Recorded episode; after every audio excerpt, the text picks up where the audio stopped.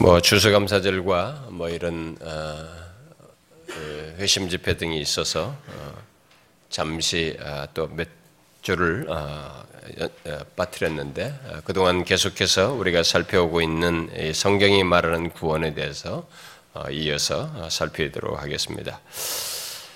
우리가 앞서서 최근에 살폈던 내용은 성경이 우리의 구원을 거룩하게 되는 것 어, 또는 성화되는 것으로 어, 말한 것에 대해서 어, 먼저 서론적으로 앞서서 얘기를 했습니다.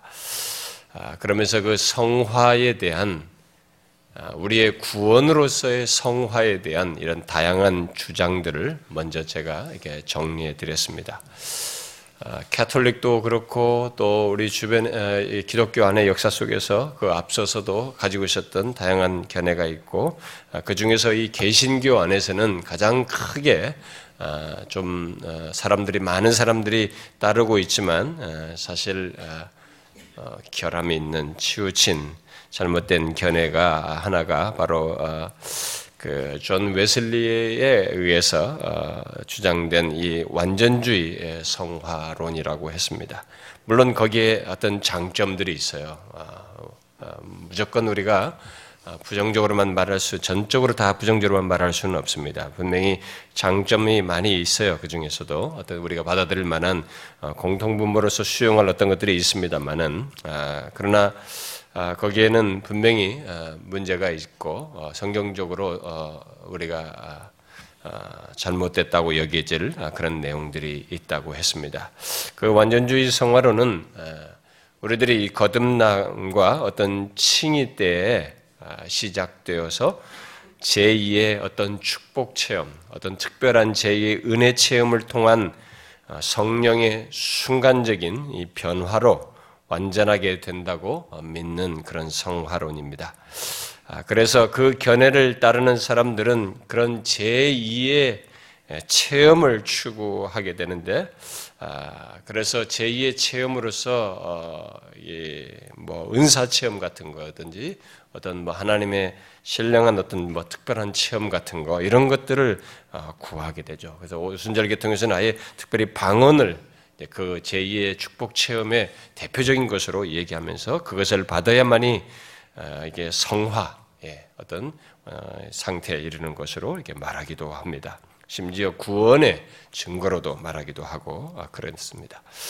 그러나 그것은 성경의 성화론을 크게 오해하고 있는 것입니다. 왜냐하면 성화는 어, 그렇게 체험으로 얻는 것이 아니라고 성경이 여러 각도로 말하고 있기 때문에 그렇습니다. 어, 어떤 특별한 은혜 체험으로 완전 성화에 이를 수 없다는 것은 성경이 성화와 관련해서 우리들의 이 거룩한 변화와 관련해서 말하는 많은 내용 속에서도 이제 부정되지만 우리가 앞으로 쭉 살피겠습니다. 그렇겠습니다만은 우리들의 경험 속에서도 쉽게 확인할 수 있는 것입니다. 만일 그런 체험에 의해서 완전 성화가 된다면 아, 우리들이 이 땅을 살면서 죄 없는 완전에 이르지 못하는 아, 오히려 죄악들을 이렇게 드러내는 우리들의 경험을 설명하기가 어렵습니다. 그래서 어쨌든 이런 우리 개신교회 안에 이 성화와 관련해서 크게 오해되고 어, 잘못된 그런 주장들이 바로 이런 도덕주의적인 성화론을 위시해서 또 반율법주의적인 우리가 이미 구원을 받았으니까 이렇게 이렇게 그 다음부터는 이렇게 이렇게 살아도 괜찮다라고 하면서 하는 이 율법 폐기론자들의 성화론 그리고 이런 완전주의 성화론 이런 성화론들이 이렇게 아, 잘못된 성화론으로 우리 기독교 안에도 밖으로 있습니다. 자 그러면 과연 우리는 이제 성경이 우리의 구원과 관련해서 어, 구원의 이런 그 한 국면으로서 말하는 성화는 무엇일까? 오늘은 바로 이 성화가 무엇인가에 대해서 하나씩 어, 이제 어, 그 먼저 어, 기본적인 서론적인 내용을 또 얘기를 하도록 하겠습니다. 이제 앞으로 성경이 말하는 성화에 대해서 이렇게 하나씩 하나씩 상세한 내용들을 다루게 될 텐데 예수를 믿 자기가 분명히 신자가 되었음에도 불구하고 그 이후에 일어나는 모든 과정, 또 변화의 내용, 또 어떤 사람은 변화가 더디고 또 빠르기도 하고 뭐 이러기도 하는데 이런 변화가 또 안 되는 것들, 뭐 이런 모든 문제들을 우리는 이 성화의 내용 속에서 다 다루게 될 것입니다. 아, 이제 지금부터 살필 이 성화에 대한 이 말씀은 아, 정말로 예수 믿고 난 이후에 모든 삶과 다 아, 관련되는 내용들입니다.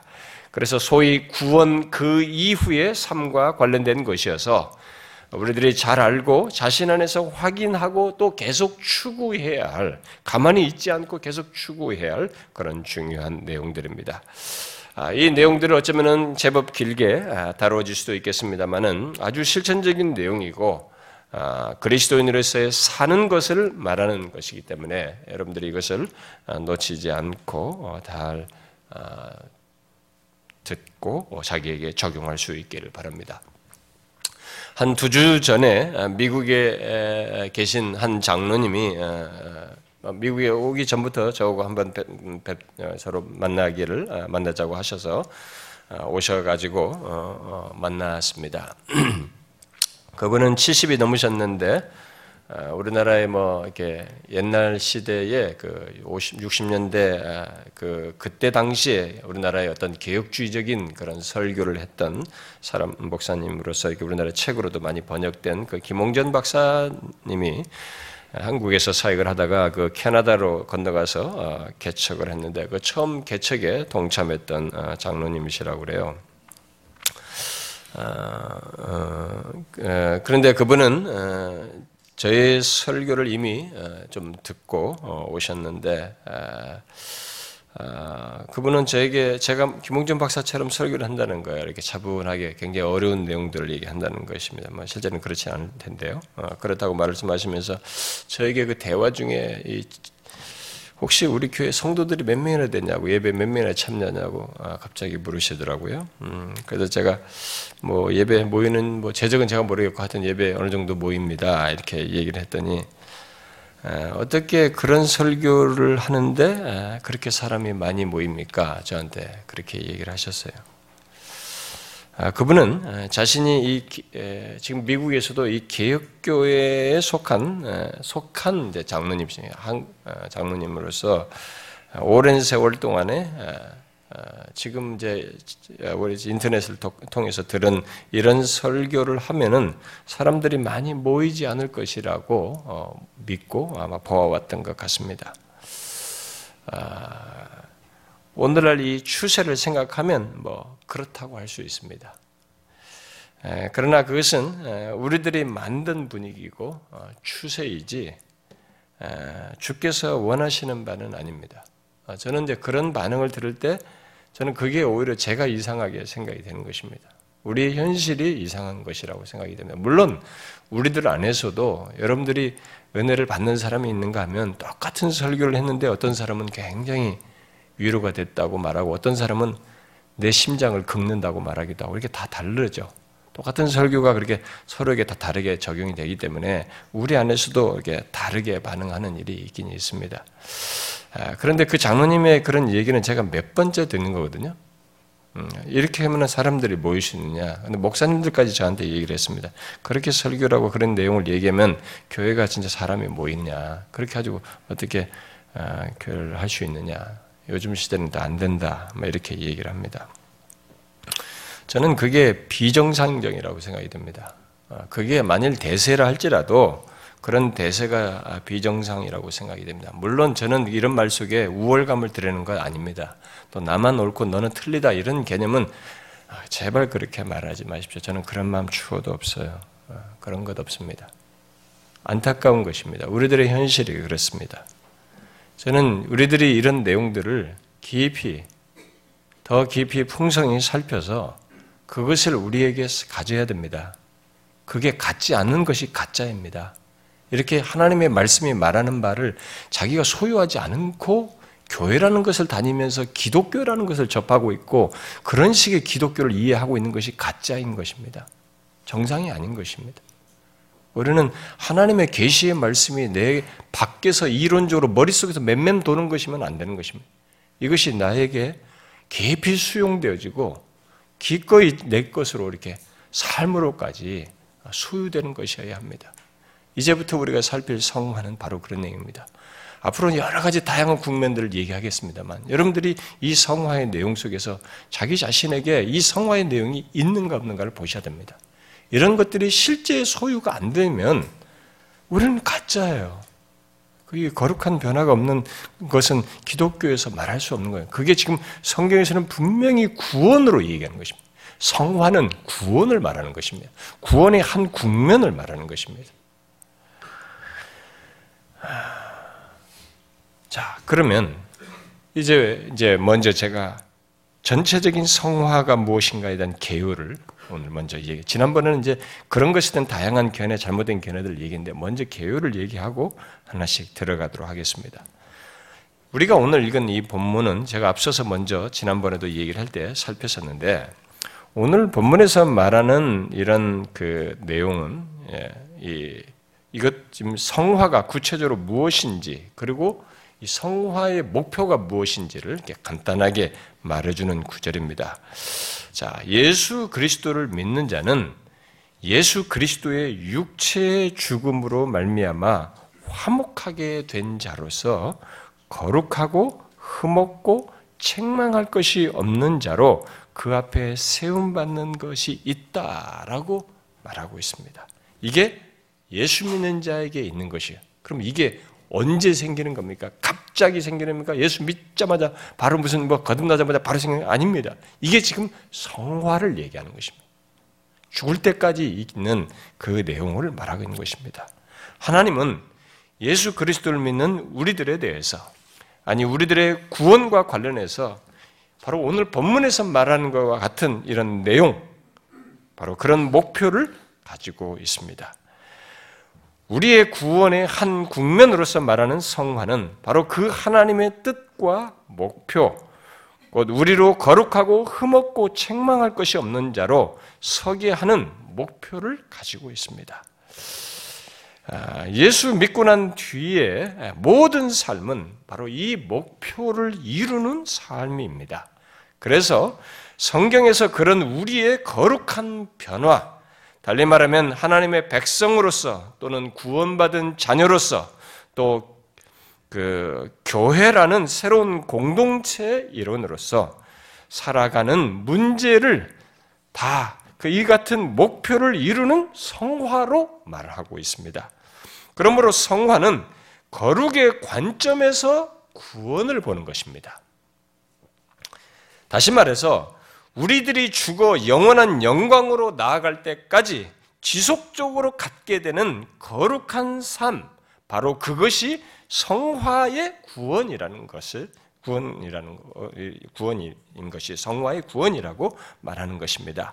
성경은 바로 이 성화라는 구원을 거룩의 개념으로 다양하게 또 많이 말하고 있습니다. 어, 본문, 오늘 본문에서도 말하는 표현도 다 거룩의 개념을 말하고 있는 것들이죠. 거룩하고 흠없고 책망할 것이 없는 다 그런 표현입니다. 근데 특별히 이제 이 거룩이란 단어를 이제 많이 연관지어서 말하는데요. 어떤 사람은 성화라는 것과 거룩이라는 단어를 또 세분해 가지고 이렇게 다양하게 잘, 어, 어, 어, 달리 주장하는 사람도 있는데 아, 그건 지나치고 일반적으로 성경에서 말할 때 구약에서부터 이 거룩을 뜻하는 말을 가지고 했을 때 그게 다 이 성화를 내포하는 내용이에요. 근데 구약에서 거룩을 뜻하는 이 대표적인 말은 뭐, 뭐 카도시라고 하는데요. 이 대표적인 말은 주로 이게 제사를 드릴 때 아, 제사장이나 또는 제물이 어떤 다른 것과 구별되고 분리된다는 의미에서 이 구별하다 또는 구분하다 이런 의미를 갖고 있습니다. 그러니까 거룩이란 개념에는 문자적으로 그런 의미 있어요. 이게 하나님 쪽으로 이렇게 하나님 편으로 이렇게 구별하고 구분하는 그런 의미를 처음부터 가졌습니다. 그리고 신약에서도 이게 주로 이 거룩을 뜻하는 말은 아, 뭐 어떤 말이 있어요. 근데 그런 말은 도덕적인 의미를 아, 갖습니다. 도덕적인 의미를 갖는데 이때 신약에서 주로 쓰는 이 뭐 하기오스라는 이런 말인데요. 여기 이 말이 이게 도덕적인 의미를 갖지만 이 도덕적인 의미는 단순히 윤리 도덕 문제가 아니고 구원과 관련했어요. 구원과 관련해서 주로 어, 사용되었습니다. 다시 말해서 구원과 관련해서 죄로부터의 분리와 하나님의 거룩을 닮아가는 삶을 강조하고 있습니다. 이렇게 성경은 구원을 거룩과 연관지어서 말하면서 죄로부터의 구원을 얻는 것을 기본적으로 얘기를 해요. 응? 죄로부터의 구원 얻는 것을. 아, 곧 죄로부터 벗어난 것이 구원이고 호흡이 끊어질 때까지 죄와 구분된 삶을 사는 것을 구원으로 말하고 있다 이 말입니다. 아, 거룩이라는 개념을 통해서 아, 이 사실을 우리는 주로 이제 이 죄와 관련해서 이렇게 구원을 설명할 때는 우리가 대표적으로 이게 칭의와 성화를 통해서 어, 설명을 하게 아, 이해를 하게 되는데요. 말하자면 이게 칭의도 구원을 설명할 때 죄와 연관지어서 설명을 하고 성화도 어, 구원으로서의 성화를 설명할 때 이 죄와 연관지어서 성경이 말을 하고 있습니다. 자, 말하자면 죄책, 죄책으로부터 벗어나는 것을 의롭다함, 칭의로 말하고 또 죽기까지 죄와 구분된 삶을 사는 것을 성화로 말하고 있습니다. 그래서 칭의와 성화는 서로 분리될 수 없이 연결되어 있지만 그런 면에서 이렇게 어, 구별됩니다. 아, 그래서 좀 더 구체적으로 말하면 칭의 또는 곧 의롭다함을 얻는 것은 의의 신분, 다시 말해서 법적인 지위를 말하고 우리가 범한 죄에 대한 죄책을 죄를 지었으면 거기에 따라서 죄책이 있게 된 겁니다. 그런 죄책을 갖고 형벌을 받아야 하는데 바로 그런 죄책과 형벌을 단번에 면하게 되는 것이 바로 하나님께서 그리스도의 구속에 의해서 우리를 의롭다고 선언하심으로써 있게 되는 것입니다. 그래서 칭의에서 의롭담을 통해서 이 죄책, 내가 죄를 지은 것에 대해서 정죄를 받고 거기에 대해서 형벌을 받아야 하는 바로 그것을 면케 되는 것을 말합니다. 그에 반해서 성화는 내 자신의 내적으로나 밖으로나 내적으로나 외적으로나 내적으로는 우리들의 성품이 있습니다. 여러분 우리 인간 나 하나가 얼마나 복잡한지 아시죠?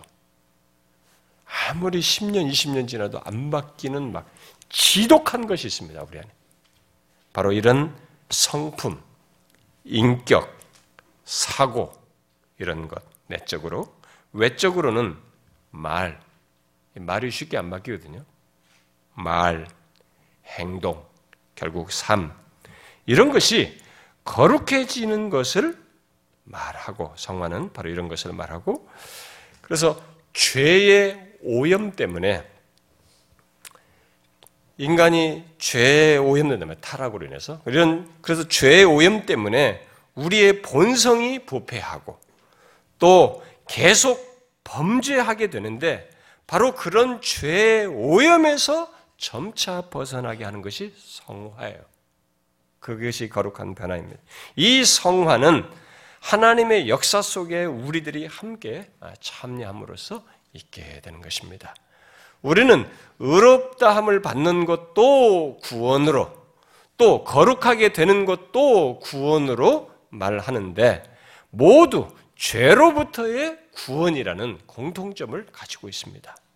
이렇게 구원을 죄와 죄, 구원은 죄와 관련이 있는 것이죠. 그냥 좋은, 좋은 데에 가서 이렇게 뭐 편안하게 사는 것이 그게 구원 개념이 아니에요. 성경에서는 구원에는 바로 이런 중대한 문제가 있어요. 죄와 관련해서 죄로부터의 구원이라고 하는 실제적인 내용을 아, 담고 있습니다. 아, 그래서 그냥 죽어서 좋은 데 가는 것을 구원으로 말하는 것은 그냥 이방 사상들이에요. 일반적인 사람들이 그냥 갖는 그런 종교성에서 갖는 그런 무슨 어, 좋은 데 간다. 그런 개념인 것입니다. 아니에요. 성경은 1차적으로 구원을 죄로부터 구원을 받아야 돼요. 이 죄가 어마어마한 문제를 갖고 있는 것입니다. 이 죄에 대한 형벌을 받아야 죄책을 져야 되는 것입니다. 이 정죄를 받고 형벌을 받아야 되기 때문에 그런 죄로부터 그것이 해결돼야 하고 그리고 그것이 사실인 것이 그냥 어떤 그런 것이 있다라는 것이 아니라 실제로 그로 인한 이 죄가 가지고 있는 오염된 실체가 있는 것이에요. 그 죄의 오염에서 벗어나서 거룩하게 변화되는 것이 있어야 하는 것입니다. 그게 구원이에요. 성경에서 말하는 구원입니다. 그리고 그런 구원의 결론으로서 우리들이 소위 하나님 안에서의 영원한 안식과 복으로 나아가게 되는 것입니다. 그러므로 죄로부터 구원을 말할 때 우리는 죄를 죄책과 오염으로 이렇게 설명을 하는 것입니다. 죄를 그냥 단순히 죄 이렇게 하는 것이 아니라 죄는 죄책이 있고 또 죄의 오염이 있다 라고 말하면서 죄책과 오염으로 구별해서 말하는 것입니다. 죄책이란 죄를 범한 자에게 정죄와 함께 그 죄에 상응하는 형벌을 받아야 하는 것을 말하는 것이고 그래서 바로 그것으로부터의 구원이 의롭다 함칭이고 죄의 오염이란 인간이 타락한 이래로 최초의 사람 아담이 타락한 이래로 인간은 부패한 본성을 다 나면서부터 가지고 태어납니다. 이 부패한 본성을 가지고 태어나서 누가 가르쳐 주지 않아도 나면서부터 죄를 짓는 상태에 있는 것. 그게 바로 죄의 오염이에요. 바로 그런 상태로부터의 구원을 성화라고 말하는 것입니다. 우리가 지금부터 살필 성화는 바로 그런 부패한 본성을 새롭게 하여 거룩하게 하는 것입니다. 이게 어마어마한 얘기예요. 인간의 이 부패한 본성의 변화가 엄청난 일이에요. 쉽게 되는 게 아닙니다. 바로 그 구원 얘기를 지금부터 다루는 것입니다. 자, 그런데 그렇다고 해서 하나님께서 우리들이 전에 소유했던, 우리들이 전에 소유했던 것과 완전히 다른 어떤 능력과 재능을 주어서 성화되게 하는 것이라고 생각하면 안 됩니다. 갑자기 이전에 내 자신에게 있었던 것과 완전히 다른 무엇이 주어가지고 그렇게 해서 성화시키는 거라고 생각하면 안 됩니다. 그냥 우리에게 주신 이 조건이에요. 처음에 우리들 가지고 있는 인성, 우리들 가지고 있는 그 성품 있죠? 우리 주신 그 모든 것들을 이제는 이전 방식이 아닌, 이전에 죄악된 방식이 아닌 올바르게 그런 것들을 사용하도록 역사하여서 우리를 새롭게 하시는 것을 말합니다. 우리는 이 같은 성화의 과정을 죽을 때까지 계속하게 됩니다. 죽을 때까지 계속되는 이 구원의 역사, 곧 성화에 대해서 웨스민스터 신앙 고백은 이렇게 말했어요. 이 성화는 전인격적으로 이루어지나 이 세상에서는 완전히 이루어지지 않는다. 사람의 모든 부분에 아직도 부패의 잔재가 남아 있다. 그것으로부터 계속적이며 화해할 수 없는 싸움이 일어나서 육신의 소욕은 성령을 대행, 대항하고 성령은 육신을 대항하신다. 라고 했습니다. 그런 경험 속에서 이 구원을 이루어가는 것입니다.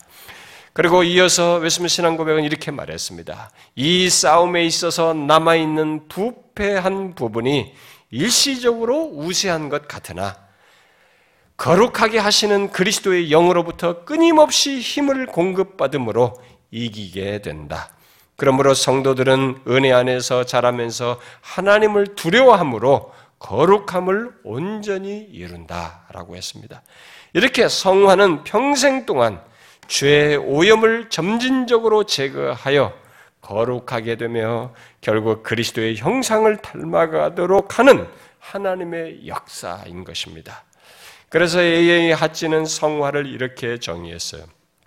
성화란 중생에서 시작된 거룩한 성향을 유지시키며 또 증진시키는 성령의 계속적인 역사이다.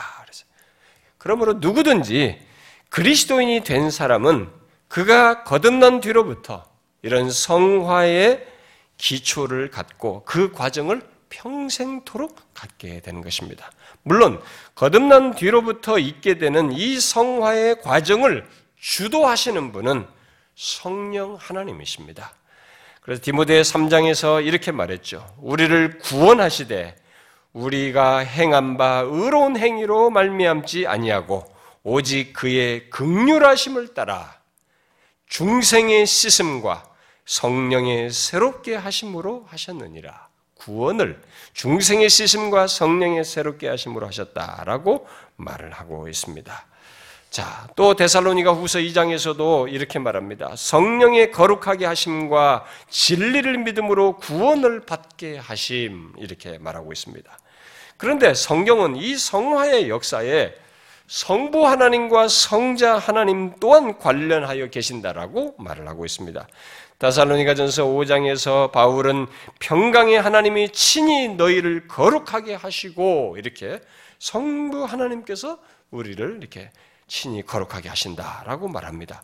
또 빌립보서 2장에서 두렵고 떨림으로 너희 구원을 이루라라고 하면서 현재 명령으로 현재적으로 구원을 이루라고 말을 한 뒤에 이어서 너희 안에 행하시는 이는 하나님이시니 자기의 기쁘신 뜻을 위하여 너희 안에 소원을 두고 행하게 하신다라고 말하고 있습니다.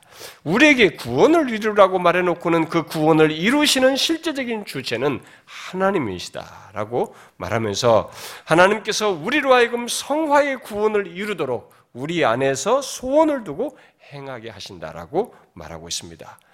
그런데 그뿐만이 아닙니다. 또 고린도서 1장에서는 예수 예수님을 얘기하면서 예수 예, 수님이 음? 아, 우리에게 거룩함이 되셨다라고 말을 하고 있습니다. 그리고 에베소서 5장에서 그리스도께서 물로 씻어 말씀으로 깨끗하게 하사 거룩하게 하신다라고 말하고 있습니다. 그러므로 그리스도께서도 교회를 곧 우리를 거룩하게 하기 위해서 죽으셨을 뿐만 아니라 우리를 깨끗하게 하여 선한 일에 열심 있는 자기 백성이 되게 하신다는 것입니다. 더 나아가서 우리의 본이 되심으로써 우리의 성화에 관련되신다라고 말하고 있습니다. 여러분, 우리의 성화의 구원과 관련해서 거룩한 변화, 이, 이것과 관련해서 성부, 성자, 성령, 삼위 하나님이 다 관련되어 계신다는 성경의 기록을 봅니다. 여러분, 이게 어떻습니까? 이게 놀랍지 않습니까? 물론 구원의 구체적인 적용을 위해서 역사하시는 분은 성령 하나님이셔요. 어, 그가 우리의 성화, 곧 거룩한 변화를 위해 우리 안에서 다각적으로 특별히 말씀을 통해서 치밀하게 역사하십니다. 그럼에도 성경은 거듭남 이후에 우리의 성화를 곧 거룩한 변화에 성부, 성자, 성령 하나님이 다 관여해 계신다라고 말하고 있습니다. 자, 우리는 여기서 잠시 멈추어서 생각해 봐야 합니다. 성경이 예, 이렇게 뭐 그렇다고 하니까 그런가 보다라고 생각하고 넘어갈 것이 아니라 우리의 구원 속에 있고 있어야 하는 거룩함. 누구든지 구원을 받으면 그 사람에게 있어야 하는 이 거룩함을 위해 실제로 성부, 성자, 성령, 삼위 하나님이 관여해 계신다는 사실을 우리는 생각해야 되네. 이게 아, 성경에 그런 말이 있더래 이렇게 하고 넘어갈 게 아니라 하나님이 우리에게 가상적인 얘기를 하는 것은 아니거든요. 사실성을 얘기한단 말이에요. 실제 있는 일을 하신단 말이에요. 그랬을 때 이렇게 말씀하신 것을 우리는 생각해 봐야 하는 것입니다. 우리의 구원에 있어야 하는 거룩함을 위해서 성부, 성자, 성령, 삼위 하나님께서 다 관여해 계신다는 것입니다.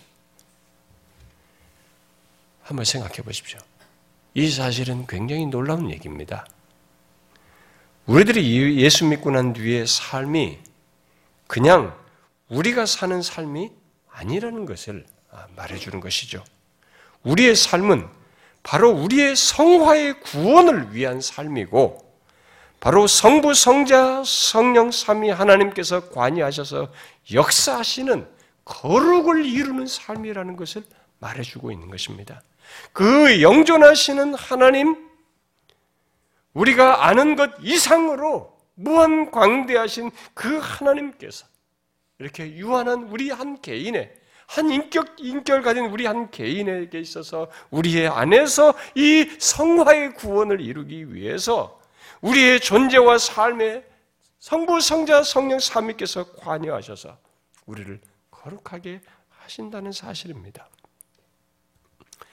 결국 우리에게 거룩이 있게 되고 감히 그리스도를 닮게 되는 것은 바로 그런 하나님의 역사가 있기 때문이라는 것을 말해주고 있는 것입니다. 여러분은 이 사실을 아십니까? 우리 안에 있게 되는 거룩이라는 것이 1차적으로 우리에 의해서 있게 되는 것이 아니라 하나님에 의해서 있게 되는 것이라는 사실을 아느냐. 그래서 이 하나님께서 역사하시지 않으면 결국 이 성화라는 것이 거룩이라는 것이 있을 수 없다는 것을 우리가 여기서 먼저 아, 짚고 넘어가야 됩니다. 로이존스 목사는 그래서 이렇게 말했어요. 성화는 하나님의 역사이며 하나님이 하나님이 의도하신 것이고 하나님의 목적이다라고 그랬습니다. 그러므로 우리의 성화, 곧 우리 안에 있게 되는 거룩은 하나님 없이는 생각할 수 없는 것입니다. 그래서 여러분에게 거룩이 있거든 그것은 경이롭게 생각할 사실이라는 것을 여러분들이 아셔야 합니다. 이제부터 이것을 생각하셔야 됩니다. 만일 어떤 한 존재에게, 어떤 한 개인에게 거룩이 있다라고 하면 이것은 어마어마한 사실이 배경에 있는 거예요. 성부, 성자, 성령이 배경에 있는 것입니다. 어마한 얘기가 배경에 있어서 가능한 얘기입니다. 뭐 어떤 사람 그럼 거룩이 뭐냐 이렇게 묻는다면 라일 감독이 이렇게 말했어요. 거룩함이란 성경에 묘사한 하나님의 마음에 따라 항상 하나님과 한 마음이 되는 것이다. 그것은 하나님의 판단에 동의하며 하나님이 미워하시는 것을 미워하며 하나님이 사랑하시는 것을 사랑하고 이 세상에 있는 모든 것을 하나님의 말씀이라는 표준에 의해 재는 습관이다. 판단하는 습관이다. 이 말이겠죠. 그렇게 말했어요. 이게 거룩이라는 거죠. 이런 거룩이 어떤 사람에게 있게 됐다. 이건 굉장히 경이로운 얘기예요. 이 세상으로부터 구별되어 그렇게 하나님과 그의 말씀을 표준 삼아서 행하는 모습, 바로 죄를 거스리면서 대항하고 하나님이 사랑하는 것을 함께 사랑하는 것이 있다라고 한다면 이건 어마어마한 얘기예요. 여러분은 이전에는 생각지도 못한 하나님을 따르려고 하는 이런 거룩한 소욕이라는 것을 가지고 씨름하며 살고 있습니까? 하나님이 사랑하는 것을 사랑하고 하나님이 미워하는 것을 미워하면서 살고 있습니까? 그것을 경이롭게 생각해야 됩니다. 왜냐하면 그것이야말로 우리 안에 소원을 두고 행하시는 하나님, 우리를 대속하여 깨끗하게 하신 하나님, 말씀으로 감화 감동하시며 이끄시는 성령 하나님께서 역사하고 계시는 중요한 증거이기 때문에 그렇습니다. 어떤 사람들은 하나님의 역사라고 하면은 뭔가 하나님께서 역사하신다고 하면은 뭔가 이게 신비스러운 거 말이죠. 하늘에서 마치 번개가 내리던 우리 아들들이 요구했던 것처럼. 음? 엘리야 시대처럼 말이지 번개가 내리고 초자연적인 현상이나 어떤 체험을 감각적으로 보거나 그것을 갖는 것 이런 것을 주로 생각을 합니다만 그래서 하나님의 역사를 주로 어떤 신비스러운 은사나 체험과만 연관시켜서 생각을 합니다만 그것은 성경을 오해하는 것입니다. 아니에요. 성경은 성부, 성자, 성령, 삼위 하나님이 다 관여된 역사, 그야말로 신적인 역사로 우리에게 말하는 것은 그런 것보다 우리 안에 거룩이 있게 되는 거예요. 거룩과 관련해서 말하고 있는 것입니다. 그러므로 거룩이 우리 안에 있다는 것만큼 놀라운 사실이 없는 것입니다. 그것을 바로 이 거룩이 있는 것을 신적인 변화로 삼위 하나님에 의해서 있게 된 것으로 성경이 말하고 있기 때문에 그렇습니다. 그러므로 여러분 정확히 아셔야 합니다. 성부, 성자, 성령 삼위 하나님이 우리 안에서 역사하시며 구원을 이루시고 계신다는 현재적인 증거인 거룩이 우리 안에 있다면 그것은 굉장한 사실이에요. 우리에게 신적인 무엇이 있고 일어나고 있는 것입니다. 신적인 역사에 의한 무엇이 우리 안에 생긴 것이고 있는 것이에요. 거룩은 하나님의 역사가 아니면 그 누구도 가질 수 없는 것입니다.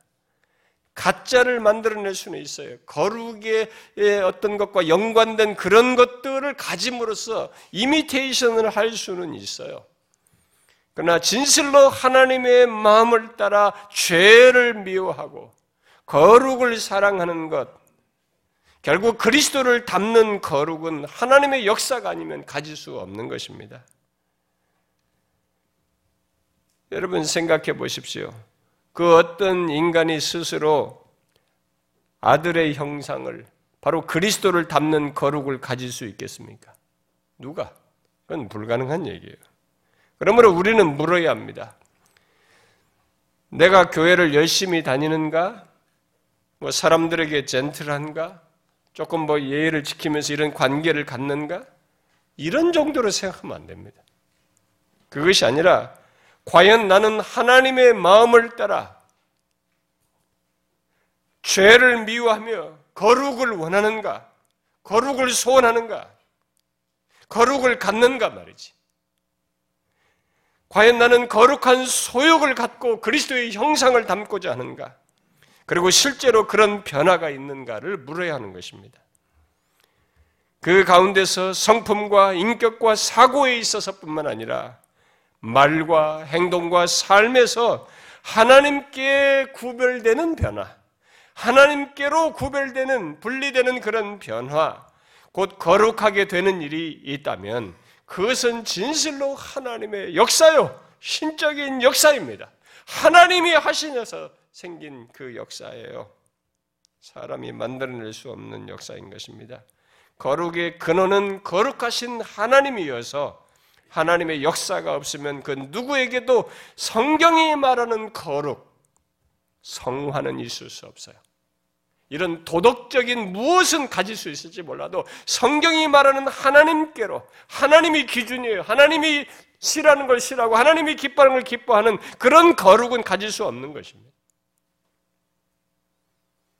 그러므로 여러분 성화의 구원을 그저 단순하게 그냥 교회를 다니면서 신앙생활하는 것으로 생각하면 안 되는 것입니다. 아닙니다. 비록 고난이 있고 유혹과 싸우는 과정에서 힘든 일이 있다 할지라도 우리들의 삶은 하나님으로부터 기인한 거룩이 있고 거룩하게 되는 삶이요. 그 무엇보다도 하나님께서 거룩하게 하시는 삶인 것입니다.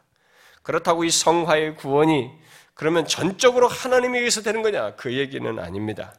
이미 말한 대로 이것은 칭의와 달리 하나 우리의 역할과 체험이 책임이 함께 엮여 있습니다. 칭의는 하나님 편에서 우리를 의롭다고 하시는 것이 죄책을 면하시는 하나님 편에서 우리 거기가 끼어들 게 없어요. 전적으로 하나님 편에서 하시는 것입니다. 그러나 이 성화는 지금 말한 것처럼 이렇게 하나님으로부터 기인한 것인데 거기에 우리의 역할이 있어요. 앞에 인용한 빌립보서 2장 말씀대로 하나님께서 우리 안에 소원을 두고 행, 행하게 하심에도 불구하고 우리에게 두렵고 떨림으로 구원을 이루라 라고 한 것처럼 우리의 역할이 있는 것입니다. 앞으로 그 역할과 책임에 대해서 상세히 살피겠지만 먼저 우리의 역할을 먼저 간단하게 제가 어, 이 얘기를 좀 이 시간에 잠깐 해드리면 두 가지로 우리는 요약할 수 있습니다. 하나는 이 성화에 있어서 어, 우리의 한 역할은 소극적인 음, 반응으로서 가질 수 있는 역할은 소원을 두고 행하시는 하나님을 항상 의지하며 성화를 위한 도움을 구하는 것입니다. 내 스스로 거룩을 이룰 수 없음을 인식하고 하나님을 항상 의지하며 성화를 위해 하나님께 구하는 일을 우리들이 해야 한다는 것입니다. 로마서 8장에서 영으로서 몸의 행실을 죽이면 살리니라고 했습니다. 그렇게 영으로서 해야 하기 때문에 성, 우리는 성령의 역사를 의지해야만 하는 것입니다. 성화는 우리들이 하는 것이 우리 독립적으로 할 수 있는 게 아니에요. 그래서 성령의 역사를 의지해야만 합니다. 많은 사람들이 우리의 성화에서 이 역할을, 우리의 역할을 하나님을 의지하는 거예요. 그의 역사를 의지하는 것을 소홀히 합니다. 그저 무엇을 하고 안 하고 하나님의 말씀을 스스로 지켜 행하면 성화가 되는 줄로 생각을 합니다. 아닙니다. 먼저 성화하게 하시는 하나님을 의지하는 것이에요. 의지하며 구하는 것이 있어야 하는 것입니다. 그 가운데서 적극적으로 성령을 의지하며 우리 또한 몸의 행실을 죽이는 노력 또한 같이 있어야 하는 것입니다. 이런 적극적인 것도 함께 있어야 합니다. 그것을 성경은 주로 적극적인 명령으로 얘기합니다. 이 성화와 관련해서 성경은 많은 명령을 하고 있습니다. 예를 들면 로마서에서 볼 수 있듯이 죄가 우리 죽을 몸을 지배하지 못하게 하여 몸의 사욕에 순종하지 말라라고 하거나 또 우리 지체를 의의 무기로 하나님께 드리라라고 하는 이런 명령어들 또 고린도전서 같은 데서 음행을 피하라라고 말하는 이런 명령어들, 또 믿지 않는 자와 멍해를 같이 하지 말라라는 이런 명령어들, 또 골로새서에서 땅에 있는 지체를 죽이라. 디모데서에서 믿음이 믿음의 선한 싸움을 싸우라. 청년의 정욕을 피하라라고 하는 이런 것들이 다 성화와 관련된 적극적인 우리의 참여를 말하는 내용들입니다. 그야말로 생각과 말과 이런 행동에 대한 많은 말씀들을 성경이 하고 있습니다. 우리들의 이 말에 대해서도 성, 하나님께서 오토매틱하게 저절로 내 말을 정, 정제시키는 게 아닙니다. 우리들이 이제 거기에 하나님의 말씀을 따라서 그를 의지하는 가운데 내 스스로 하지 못하는 것을 알고 성령을 의지하는 가운데 이 말을 혀의 재갈을 물리면서 또 우리의 생각을 통제하면서 행실을 하나님의 말씀을 따라 행하고자 하는 이런 적극적인 수고가 우리에게도 요구되는 것입니다. 그런 가운데서 성경을 묵상하고 기도하고 예배하고 복음을 전파하고 성도들과 서로 교제하고 훈련과 절제의 삶을 사는 것 등 이런 것들이 이제 우리들의 참여 속에 적극적인 내용으로서 있는 것입니다. 이런 적극적인 책임에 대해서는 성경이 명령어로 아주 다양하게 말하고 있는데 그것들은 다 성화를 위해서 우리들이 해야 할 적극적인 역할과 반응을 말하는 내용들입니다. 성경의 이런 명령어들은 예수를 모르는 사람들에게는 해당되지도 않아요. 할 수도 없습니다. 그것은 성화, 신자가 되어서 성화의 과정을 가는 사람들에게만 해당되는 명령어들인 것입니다. 그렇게 우리의 성화는 거룩하신 하나님으로부터 시작해서 또는 하나님의 역사로부터 시작해서 그 하나님을 의지하여 성령으로서 몸의 행실을 죽이는 것과 같은 적극적인 역할과 반응 속에서 갖게 되는 것입니다. 그래서 존 머레이는 성화에 있어서 하나님과 우리가 함께 하는 것에 대해서 다음과 같이 말을 했습니다. 우리 안에 행하시는 하나님은 우리가 노력하기 때문에 중지하지 않으시고 또 하나님이 역사하기 때문에 우리의 노력을 포기해서도 안 된다. 그 관계는 마치 하나님이 자기의 부분을 담당하시고 우리는 우리의 부분을 담당하는 것처럼 엄밀하게 구별되지 않는다.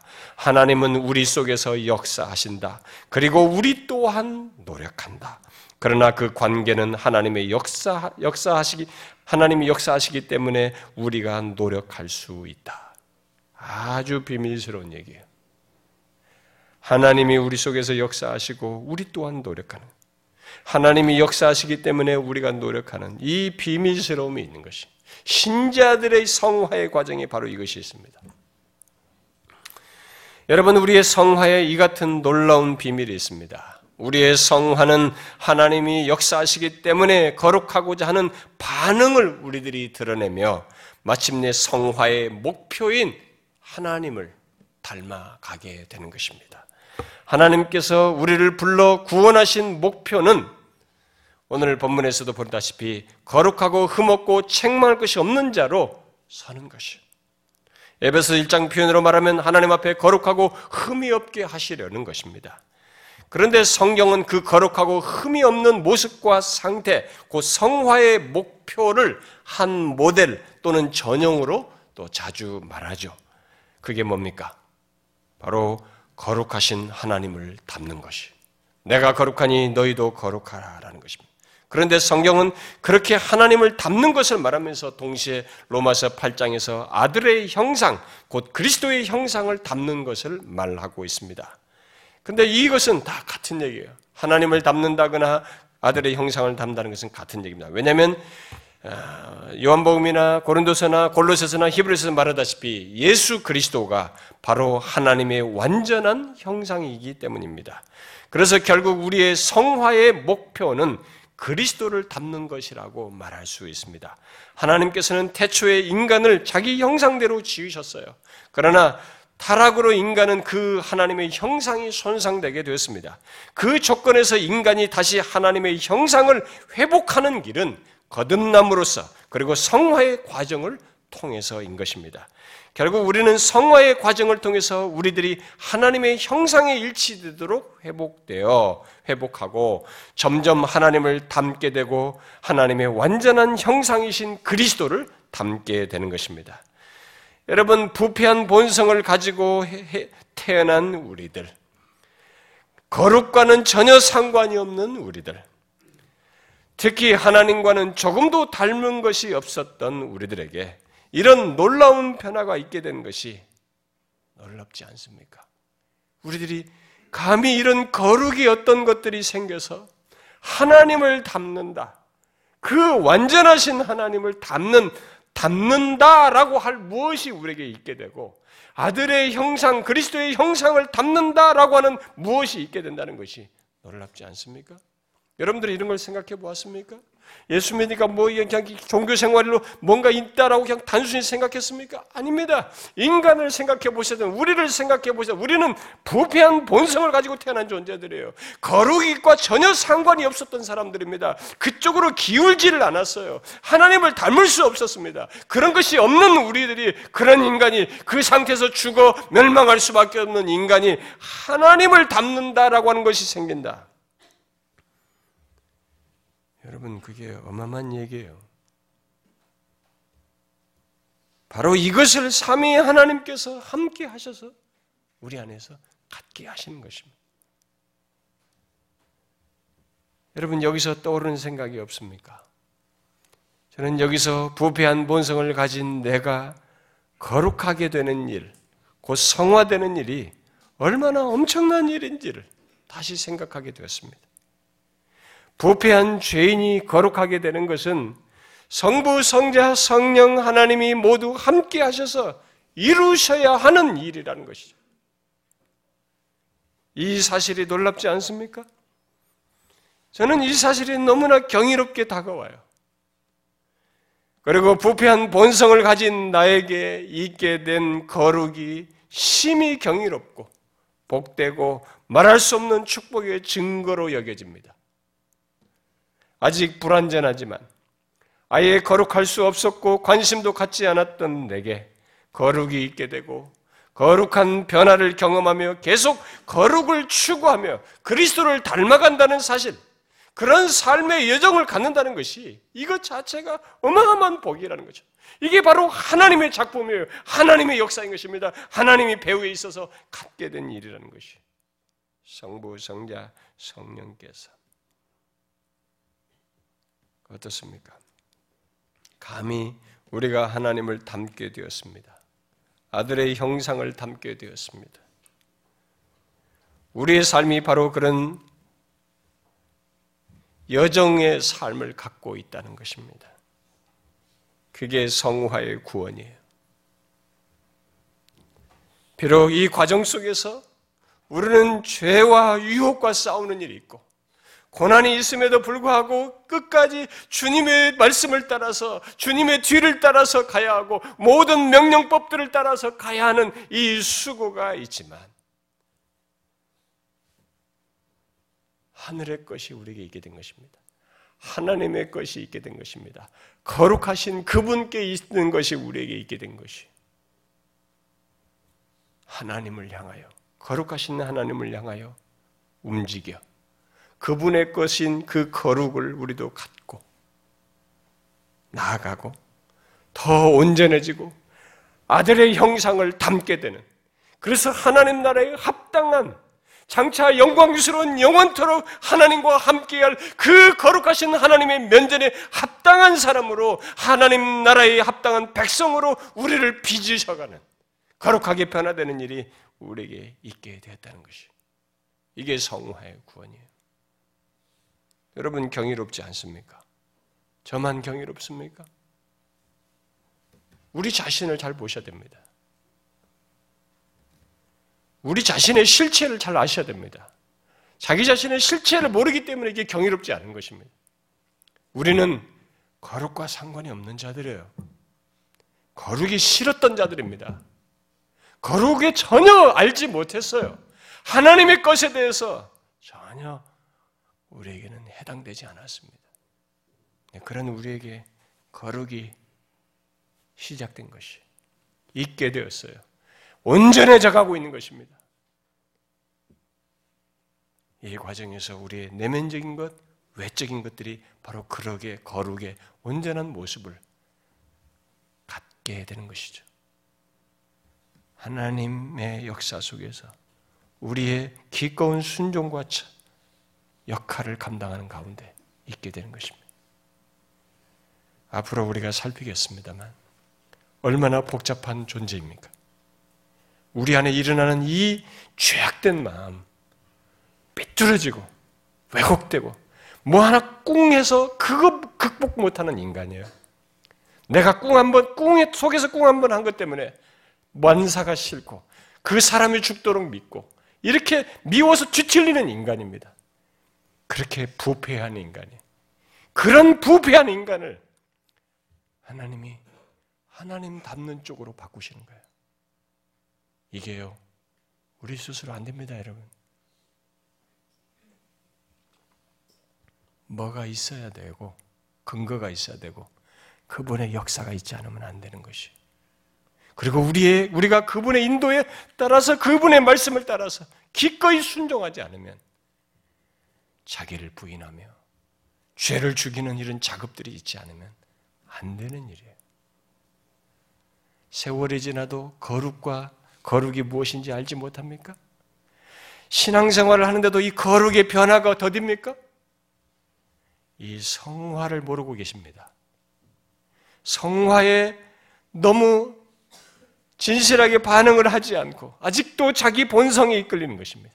자기 생각, 자기 중심성. 아직도 그런 것이 자기에게 크게 지배받아서 그럴 겁니다. 신자인데도 그렇다면. 여러분, 다시 생각하십시오. 우리에게 거룩에 무엇이 그 씨앗이며 그런 성향이며 그 성향이 드러나는 이 모든 것이 있다라고 하면 하나님이 싫어하는 걸 싫어하며 그분이 기뻐하는 걸 기뻐하면서 추구하며 나가는 것이 우리에게 있다면 이건 어마어마한 일이 우리에게 이미 일어난 것이죠. 증거로 우리에게 허락되고 있는 것입니다. 성부, 성자, 성령 삼위 하나님이 나 같은 이런 유한한 존재를 위해서 나의 성화를 위해서 관여하여 있게 하신 것이 우리에게 지금 그렇게 드러나고 있는 것입니다. 경이롭고 너무 복되고 너무 감사한 내용입니다. 여기에 우리는 기꺼이 그분의 말씀을 따라 그분의 명령을 따라서 더 온전히 그리스도를 닮고자 해야 되고 더 온전히 거룩하고자 해야 할 것입니다. 이게 성화의 과정에서 우리가 가져야 할 모습이에요. 저와 여러분이 그렇게 좀 더 진도가 있게, 더 진보 있게 거룩으로 나아갔으면 좋겠어요. 더 성화되어지는 그런 모습이 있기를 바래요.